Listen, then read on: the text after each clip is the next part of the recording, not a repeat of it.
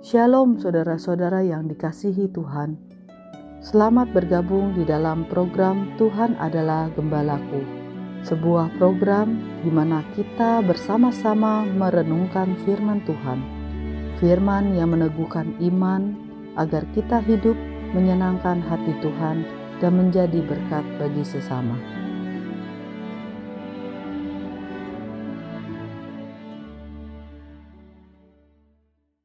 Shalom saudara-saudara yang dikasih oleh Tuhan. Kita patut bersyukur ketika hidup kita masih mempunyai sahabat, saudara, sanak family. Relasi-relasi yang berharga dalam hidup kita. Yang memberikan makna dalam hidup kita. Salam jumpa dalam program Tuhan adalah Gembalaku. Kita tidak dapat memperlakukan segala sesuatu dengan sama rasa dan sama rata. Mungkin kalimat ini saudara bisa tidak menyetujuinya, karena mungkin saudara berpikir sikap seperti itu adalah sikap yang tidak adil. Tetapi sesungguhnya, ketika kita melihat kehidupan kita, kita menghidupinya seperti itu bukan. Kita tidak dapat memperlakukan orang tua kita seperti kita memperlakukan teman kita bukan. Kita tidak dapat memperlakukan pasangan hidup kita seperti kita memperlakukan benda-benda yang ada di sekitar kita bukan. Saudara, jika kita memperlakukan semuanya sama rata, sama rasa, maka kita menjadi orang yang tidak bijaksana. Karena kita tahu ada perbedaan-perbedaan yang hakiki di dalamnya. Saudara, bagaimana sikap kita kepada Tuhan? Inilah yang akan kita renungkan dari firman Tuhan hari ini yang terambil dari Injil Matius pasal 10 ayat 34 sampai 39. Jangan kamu menyangka bahwa aku datang untuk membawa damai di atas bumi. Aku datang bukan untuk membawa damai, melainkan pedang. Sebab aku datang untuk memisahkan orang dari ayahnya, anak perempuan dari ibunya, menantu perempuan dari ibu mertuanya, dan musuh orang ialah orang-orang seisi rumahnya. Barang siapa mengasihi bapa atau ibunya lebih daripadaku, ia tidak layak bagiku. Dan barang siapa mengasihi anaknya laki-laki atau perempuan lebih daripadaku, ia tidak layak bagiku. Barang siapa tidak memikul salibnya dan mengikut aku, ia tidak layak bagiku. Barang siapa mempertahankan nyawanya, ia akan kehilangan nyawanya. Dan barang siapa kehilangan nyawanya, karena aku, ia akan memperolehnya.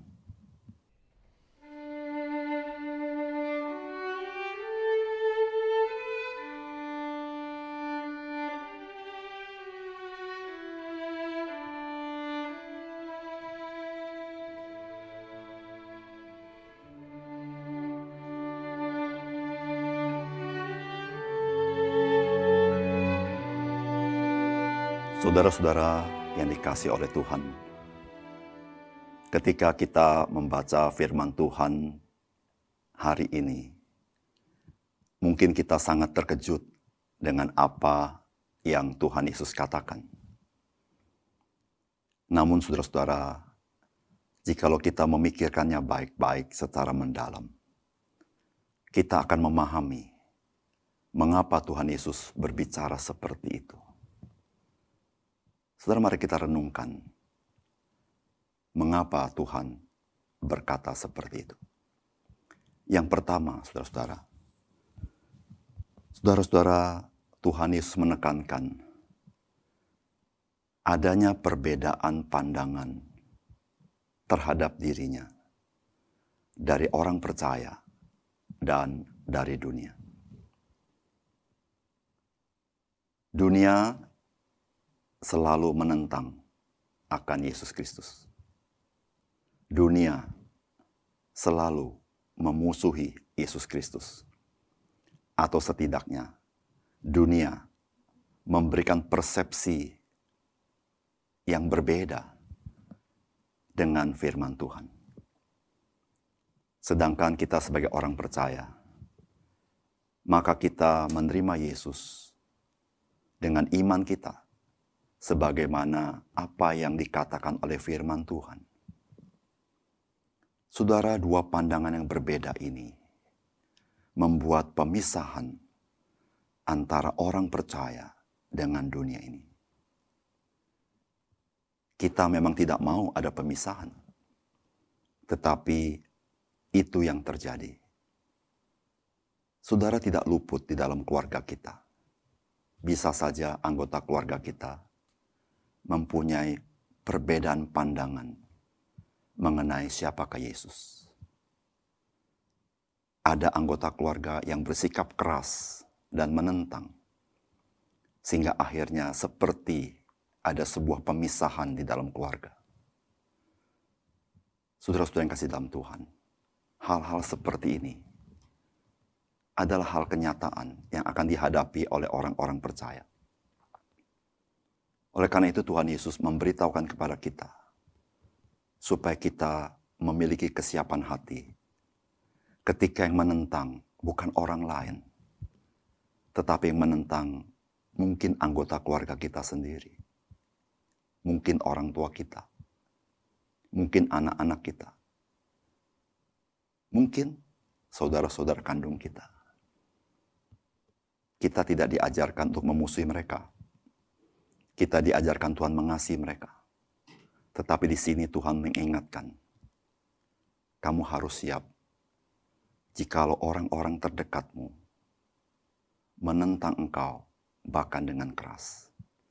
Karena memang dunia selalu beroposisi dengan Tuhan Yesus dan tidak mau menerima apa yang dikatakan firman Tuhan. Sedangkan kita sebagai orang beriman, kita mengenal Yesus sebagaimana kitab suci mengatakan kepada kita. Dia adalah Tuhan dan Juru Selamat kita. Yang kedua, saudara-saudara, di dalam firman Tuhan ini ingin mengingatkan kita, siapakah Yesus,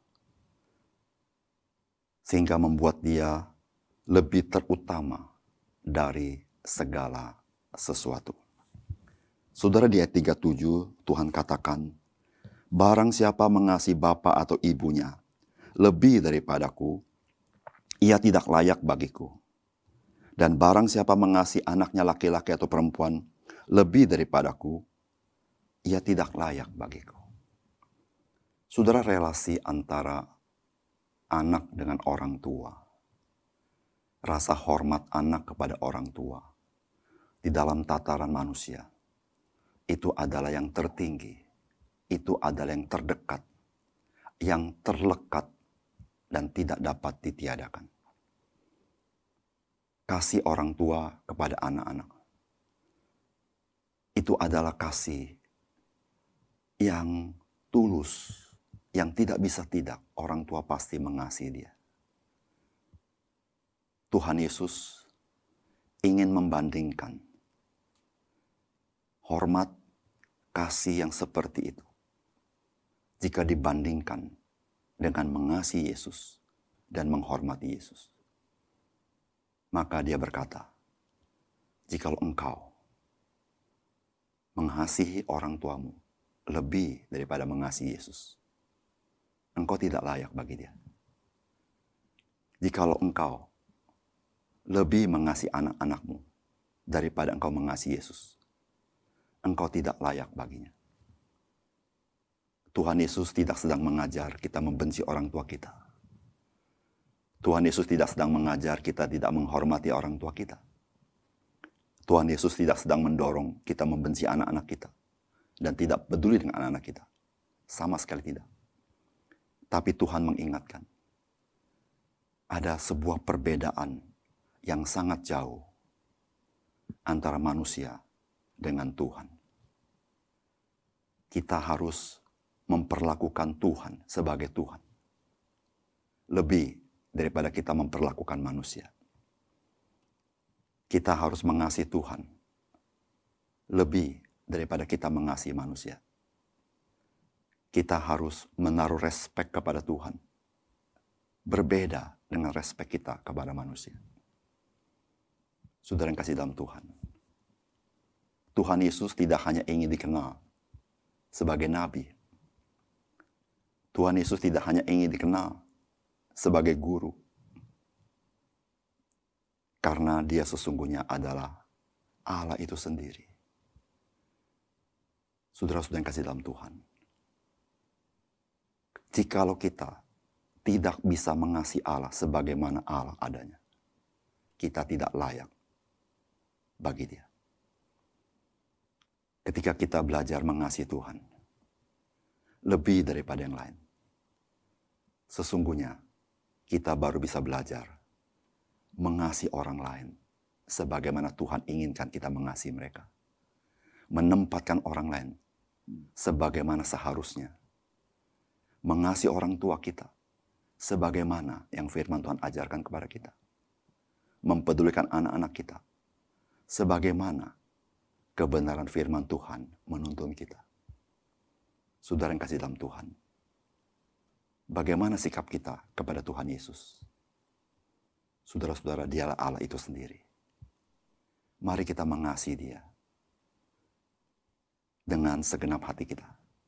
Dengan segenap kekuatan kita. Dengan segenap akal budi kita. Dengan segenap jiwa kita. Tidak sebagian-sebagian. Tidak dengan setengah hati. Karena Tuhan, dialah yang memiliki hidup kita. Bukankah dia yang menciptakan kita? Bahkan dia yang menebus kita dari dosa-dosa kita. Oleh karena itu, saudara-saudara, jikalau engkau dan saya tidak memberikan sepenuhnya kepada Tuhan, kita tidak layak bagi dia. Karena kita tidak bersikap kepadanya sebagaimana adanya dia. Dia adalah Tuhan kita. Yang ketiga, saudara-saudara. Saudara-saudara, Tuhan Yesus mengajar kepada kita melalui firman Tuhan. Kita tidak dapat hidup dengan melayani dua Tuhan. Saudara-saudara, Tuhan Yesus berkata, jikalau engkau tidak memikul salibmu, engkau tidak layak bagiku. Saudara, apa artinya bagi kita? Saudara, artinya adalah Seberapa jauh engkau mempunyai komitmen kepada Tuhan? Apakah engkau rela membayar harga ketika engkau mengikut Dia? Saudara membayar harga menunjukkan satu ikatan yang total kepada Tuhan kita. Membayar harga menggambarkan kita rela melayani Dia Bahkan ketika ada pengorbanan yang harus saya perbuat. Kita tidak bisa melayani dua Tuhan. Kita hanya bisa melayani satu Tuhan dalam hidup kita. Dan saudara-saudara, Tuhan Yesus, dia patut menerima seluruh pelayanan kita kepada dia. Dan tidak boleh ada yang lain yang setara dengan dia. Saudara yang kasih dalam Tuhan, memikul salib karena Kristus adalah sesuatu kehormatan dan kemuliaan. Karena kita melakukannya bagi Tuhan yang memiliki kita, yang menebus hidup kita, yang melampaui ciptaan ini. Dan dialah tujuan hidup kita. Saudara, mari kita renungkan hal ini. Sehingga kita bisa melihat sikap-sikap kita yang patut, yang harus kita berikan kepada Tuhan. Dan kita tidak mendua hati. Dengan demikian, kita pun bisa bersikap yang patut kepada keluarga kita, kepada orang lain. Sebagaimana yang Tuhan ingin dalam hidup kita. Supaya kita bisa jadi berkat bagi orang lain. Mari kita berdoa. Bapa kami dalam surga, kami berterima kasih untuk firman Tuhan.